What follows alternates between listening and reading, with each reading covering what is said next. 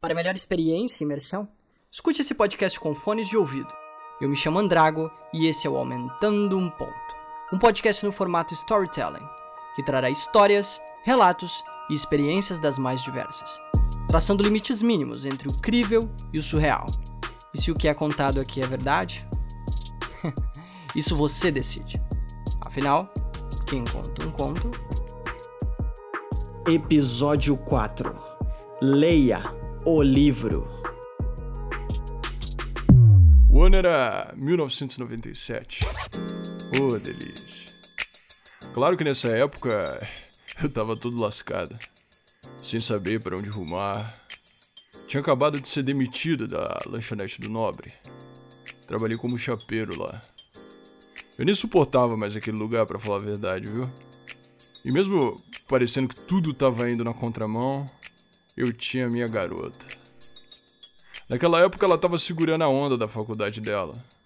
Pagar o aluguel, todas as despesas, enfim.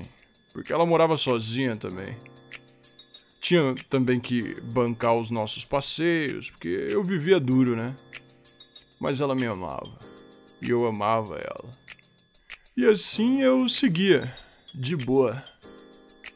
Baita vida de encostado e vagabundo que eu tinha naquela época. Não tenho saudade disso daí não. Virou a página já. Mas um dia, tudo isso daí mudou.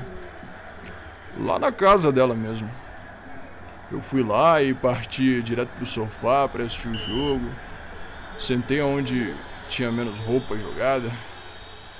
E eu senti um incômodo de alguma coisa desregular embaixo de mim.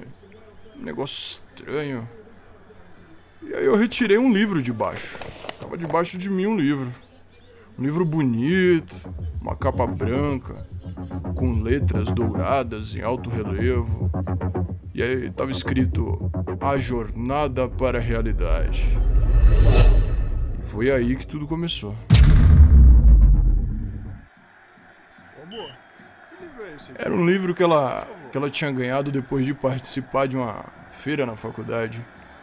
Dizia-se um livro de um culto, e esse culto afirmava que não era nem religião, e nem seita, e nem nada. Eles eram um grupo de pessoas que tinham uma visão muito louca das coisas. Isso nas palavras dela. Mas o livro tinha ficado ali jogado, como se nem tivesse sido notado direito. Eu nunca fui fã de ler muito. Eu tinha lido durante a minha vida toda uns, uns dois livros. mas, mas me bateu curiosidade daquele troço de capa bonita. Fiquei com uma dó. E aí eu resolvi ler. E lendo, eu fui compreendendo. Compreendendo, eu fui refletindo. Com a reflexão, me veio a ideia. Eu tinha acabado de achar as respostas para as minhas perguntas. E o sentido real da vida. Realmente, aquilo, aquilo fazia muito sentido. Tudo fazia muito sentido. Eu finalmente parecia que estava compreendendo a realidade. Ó, aí eu vou resumir, bem resumido, a ideia do livro e de tudo que existe nessa obra, entendeu? Todos nós, humanos, somos parte de um expurgo de uma outra realidade. Tá sacando? Esse mundo que nós vivemos aqui é um expurgo. É tudo aquilo de ruim que essa outra realidade despeja para continuar se mantendo limpa, sabe? Por isso que o nosso mundo é tão violento e sujo, entendeu? Porque ele é um expurgo. E nós somos a sujeira que nasce desse expurgo. E lá nessa realidade bonita, só existem seres limpos e puros. Mas para alcançarem isso, eles nasceram aqui no expurgo também, que nem nós. Mas depois eles renasceram puros lá. E, e, e nesse intermédio eles fizeram essa viagem, morrendo aqui e renascendo lá. E para nós nos tornarmos iguais a eles, irmos para essa outra realidade, nós temos que nos manter regados de amor e pureza o máximo possível aqui, até o fim da nossa vida. saudando o que há de mais belo e amoroso nesse mundo, para que possamos renascer na realidade concreta, sensível e perfeita que existe nesse outro plano, junto com o nosso grande Criador. É, eu tive que ler uma colinha aqui, porque senão não ia conseguir falar bonito desse jeito não. E com o decorrer dos dias eu fui me aprofundando no, nos ensinamentos do livro. E ele se mostrava algo melhor do que qualquer outra coisa que eu já tinha adotado como crença. Por muito tempo eu fui adepto do, do cristianismo, cheguei a ler uns trechos da Bíblia, assim como eu tentei compreender durante um tempo a filosofia budista. Mas em nenhuma delas eu senti segurança de estar fazendo algo que meu coração mandava. Até agora. Porque, dentre as virtudes que me foram apresentadas, eu me senti na obrigação de arranjar um trabalho para conseguir um trocado e me tornar um homem de, de maior valor, né? Em busca pela purificação. E eu comecei a fazer pesquisas de comunidades que, que poderiam existir e que também seguiam aquela doutrina. Enquanto isso, minha namorada continuava se incomodando com os meus sumiços e a falta de interesse nela, mas eu já tinha convidado ela para partilhar comigo todo o aprendizado que estava sendo oferecido para mim. Mas ela recusava. Ela dizia que eu estava entrando na piração daquele livro e que isso ia me fazer mal. Aí, porra, nosso relacionamento não durou muito depois disso. Minha meta era diferente agora. Agora eu tinha outras prioridades. E nessa altura aí, eu nem tinha mais amigos. Geral continuava me vendo como a minha ex me via, né? Mas eu sabia que era justamente porque eu tava pensando fora da caixinha. Tava deixando de ser conformista que nem todos eles. E eu tava quebrando paradigma, sacou é? E na minha busca incessante por encontrar alguém que partilhasse das mesmas ideias, acabei por encontrar num anúncio de jornal, depois de muitos jornais que eu comprei, né? Mas semanalmente ele mudava os anúncios. Eu encontrei o grupo Realidade Brilhante, que tinha a seguinte frase: Venha conosco lavar o seu corpo e a alma sobre a luz do sagrado, para partirmos desse mundo sujo rumo à realidade mais bela. Nossa senhora, aquilo até me arrepiou. Até hoje, né, quando eu leio. E mesmo que fosse na cidade do lado, que era uns 200 km de distância, eu não vi problema nisso. Comprei a passagem e fui. Não foi difícil achar o endereço naquela cidadezinha não, viu? E nossa, como eu fui recebido quando eu cheguei. Eu fui recebido muito bem. Todos os irmãos usavam roupas azul claro. E aí depois eu soube o nome mesmo daquela cor que era azul celeste. E a cor foi escolhida justamente porque é o tom das vestes dos seres puros que alcançaram a realidade celestial. Olha que coisa linda! Ai! Eu lembro que eu fiquei uns dois dias por lá, sabe? E me acolheram muito bem.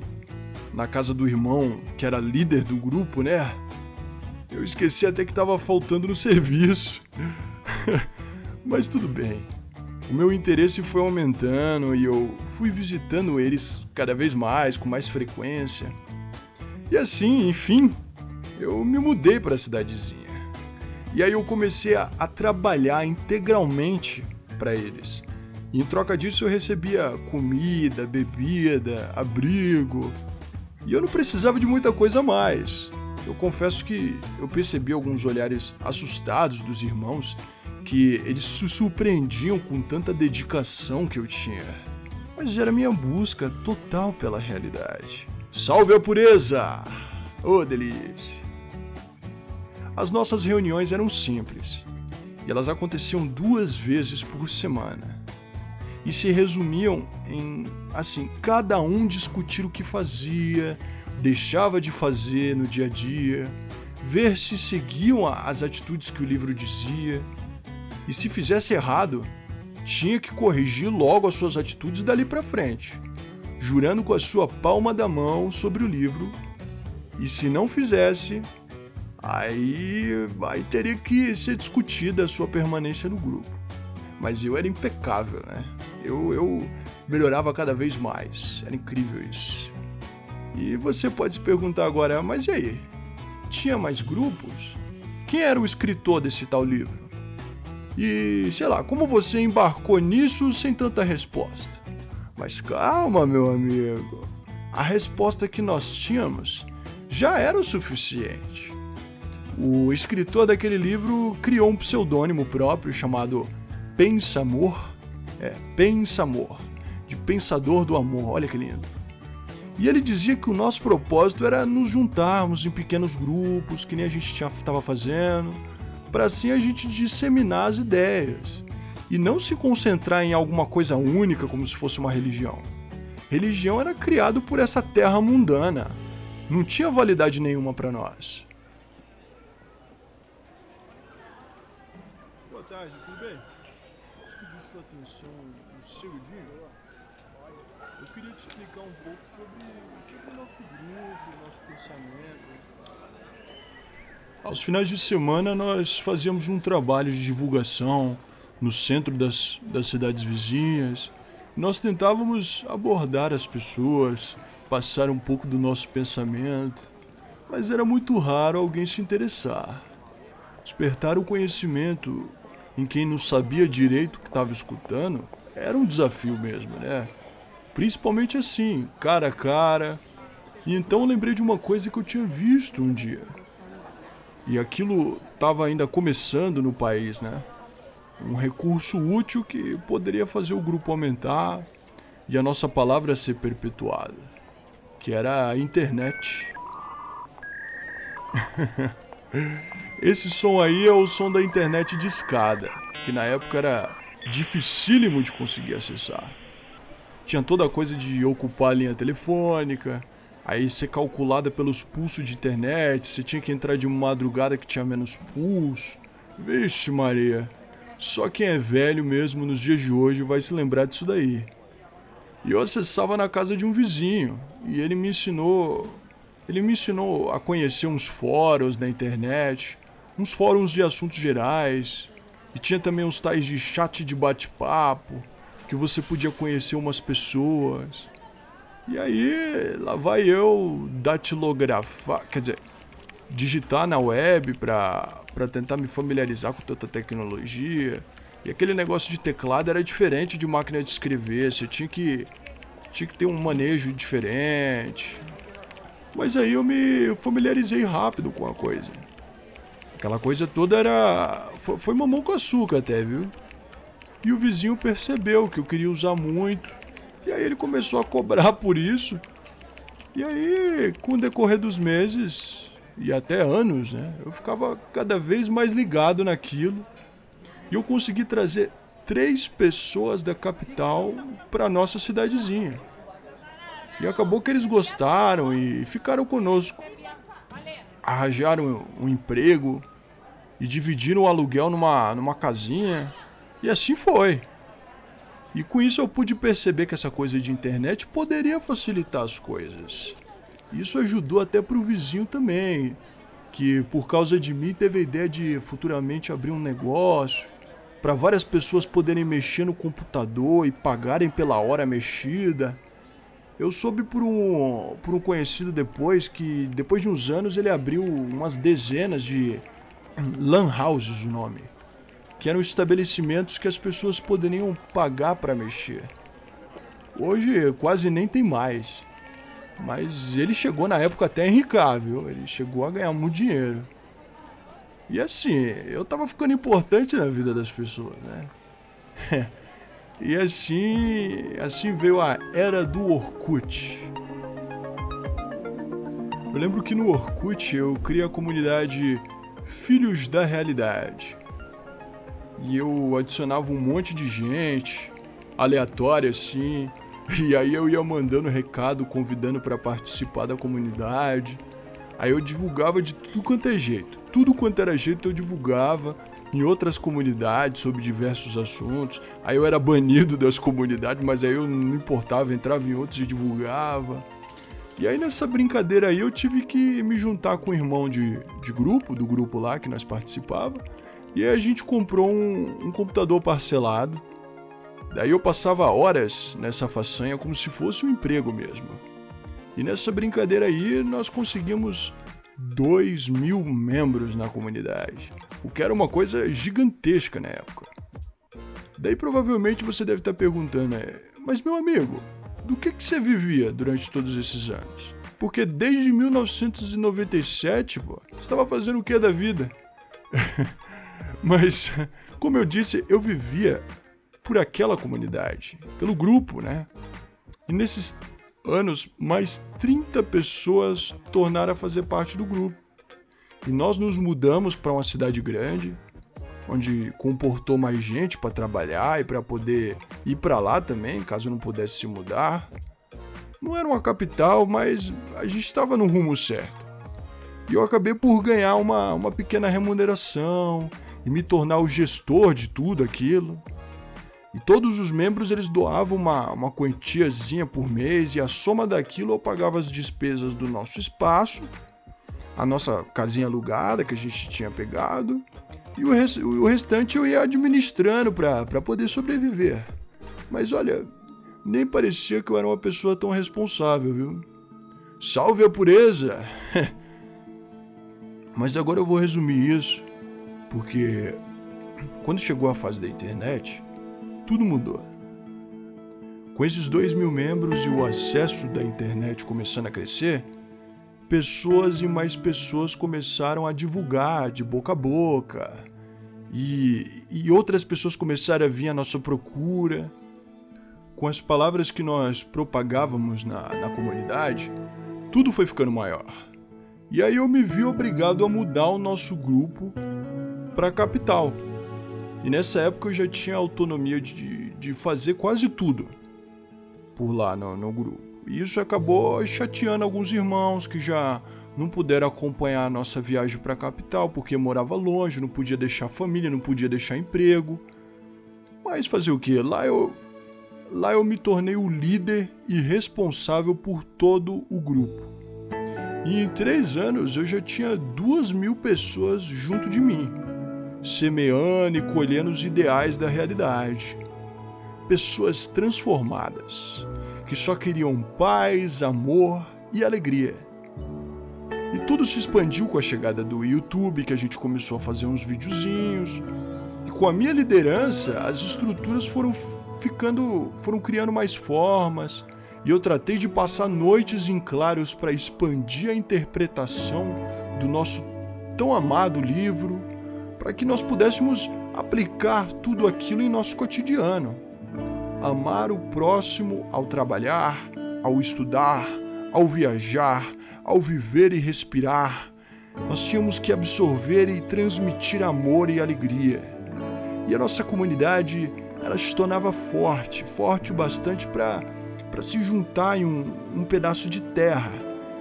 E esse era o meu sonho. Nós, nós conseguimos comprar um pedaço de terra com o dinheiro que nós arrecadamos e nós finalmente realizamos o, o sonho de construir uma comunidade. Éramos cinco, seis, oito, dez, vinte mil, unidos com uma só vontade. Eu me erguia no púlpito com os braços erguidos junto com os irmãos e eu trazia mensagens de amor em paz. E todos vibravam, todos sorriam, e eu percebi o quanto eu estava me tornando aperfeiçoado, puro, evoluído, e eu estava me tornando tão evoluído que eu tinha que guiar todos. Essa era a minha obrigação. É por isso que estamos reunidos aqui, por um amor sem igual, minha gente. Todos nós vamos nos unir todos nós. Vamos nos amar, vamos buscar a alegria e a paz, porque queremos alcançar uma realidade que muitos duvidam, mas existe dentro do coração de cada um. E essa verdade vai ressurgir, essa verdade vai renascer, e isso nos fará atingir novos patamares. Vamos buscar, minha gente, vamos buscar a realidade fora desse mundo. e viajar.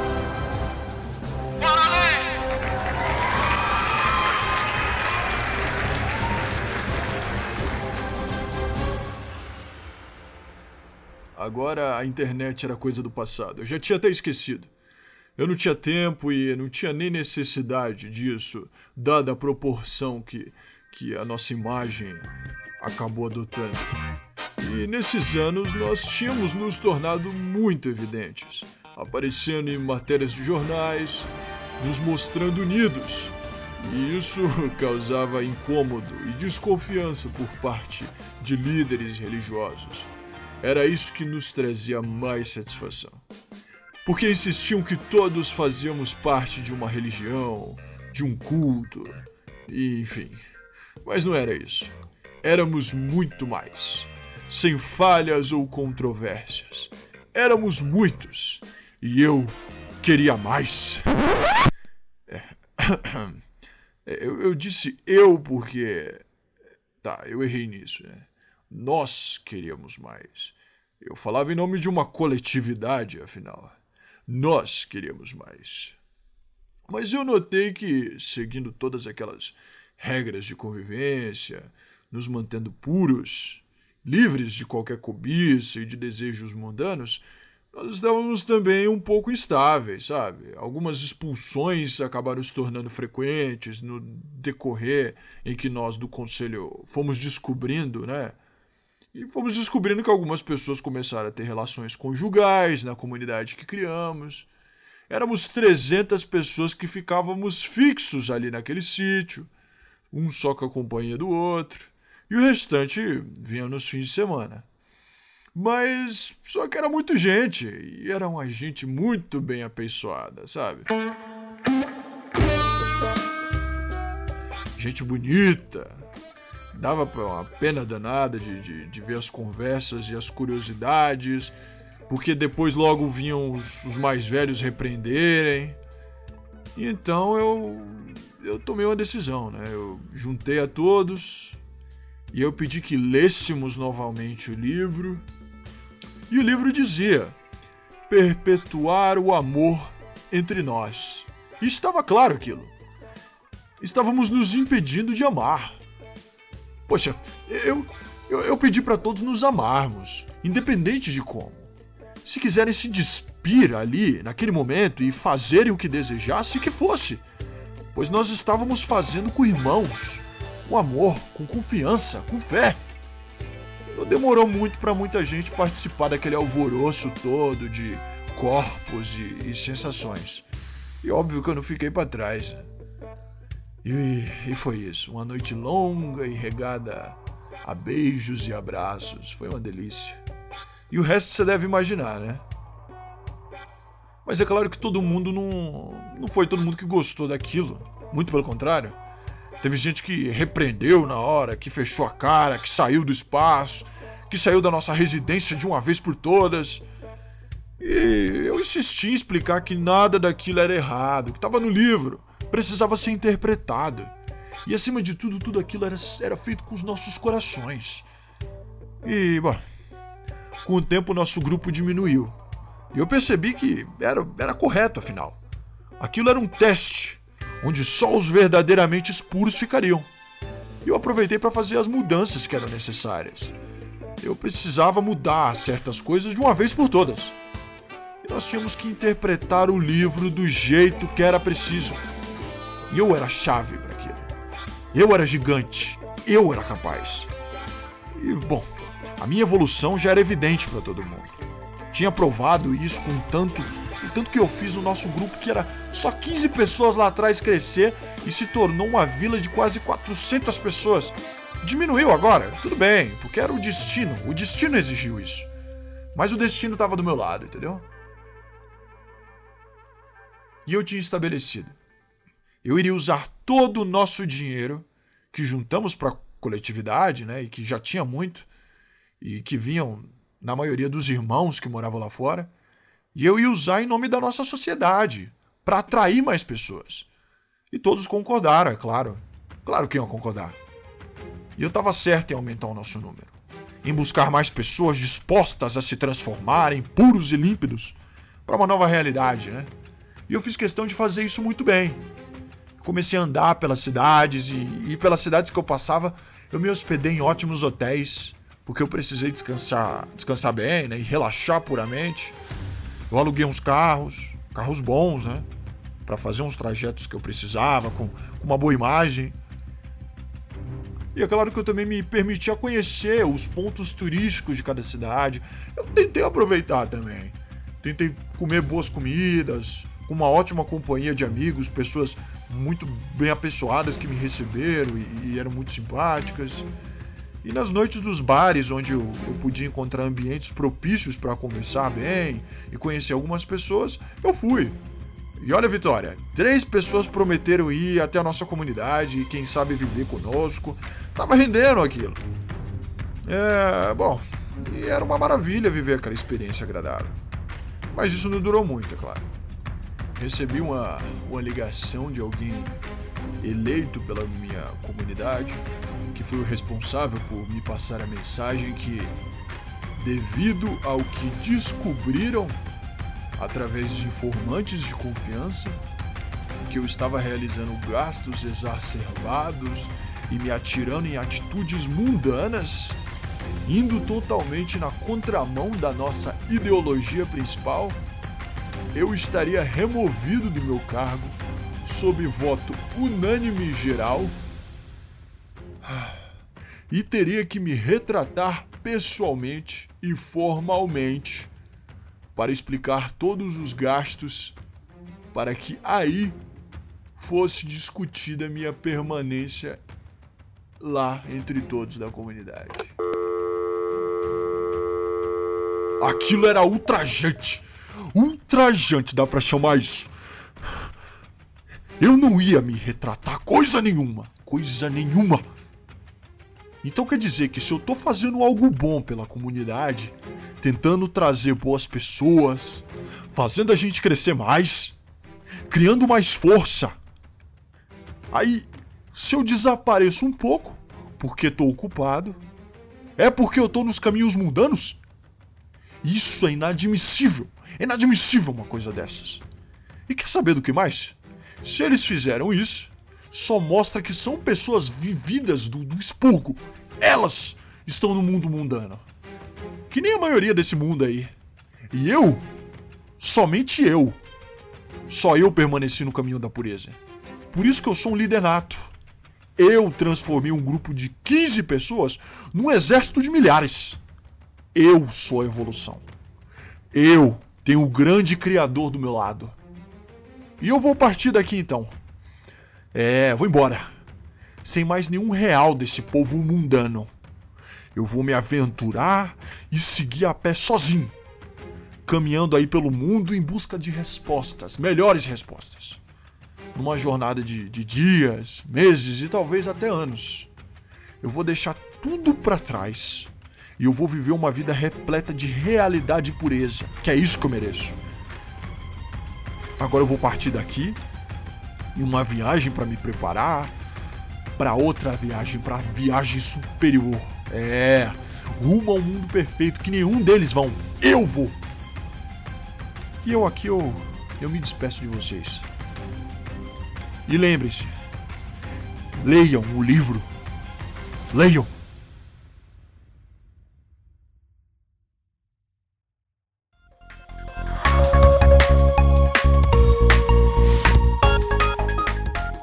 Noite. Temos hoje como convidado no programa das 10 o autor de um livro super vendido no país. Ele que manteve o seu anonimato, mas que fez questão de vir a público depois da grande repercussão de um novo movimento que se criou. E movimento este que foi baseado em sua obra. Temos hoje aqui com muito prazer o escritor Carlos Eduardo Silveira, conhecido como Pensa Amor, do livro A Jornada para a Realidade. Boa noite, Carlos. Boa noite. Obrigado pelo convite. Carlos, fala uma coisa. O que, que, você pensa de todo esse alvoroço criado por esse grupo, que é liderado por um sujeito que diz ter interpretado sua obra e espalhado a palavra dela, e que realmente atingiu milhares de pessoas, mas sem perceber que a sua obra na verdade era uma sátira a certas religiões, cultos e tudo mais? Porra, cara é pirado, né, velho? O que eu posso fazer? Putz. Tem que confessar que o cara é inteligente pra caramba, velho. Porque para convencer da quantidade de gente que ele convenceu só com as palavras. E ainda por cima ele usou o meu livro como referência. Só que o cara pirou, né? Ficou louco, enlouqueceu. Só esqueceu de ler as últimas páginas e. Bom, deixei bem claro que era ironia, sarcasmo. E. Esse livro é sátira, sátira. Sabe qual é, né? Inclusive, importante ressaltar que o sujeito Renato de Carvalho se encontra atualmente desaparecido há cerca de um ano e meio, depois do que se alega um desentendimento com seu grupo e acusações de promover orgias e gastar os valores arrecadados para próprio benefício. Desde 9 de fevereiro de 2017, ele nunca mais foi visto. Eu tive que subir lá no alto para ver energia racional, a verdadeira luz da humanidade.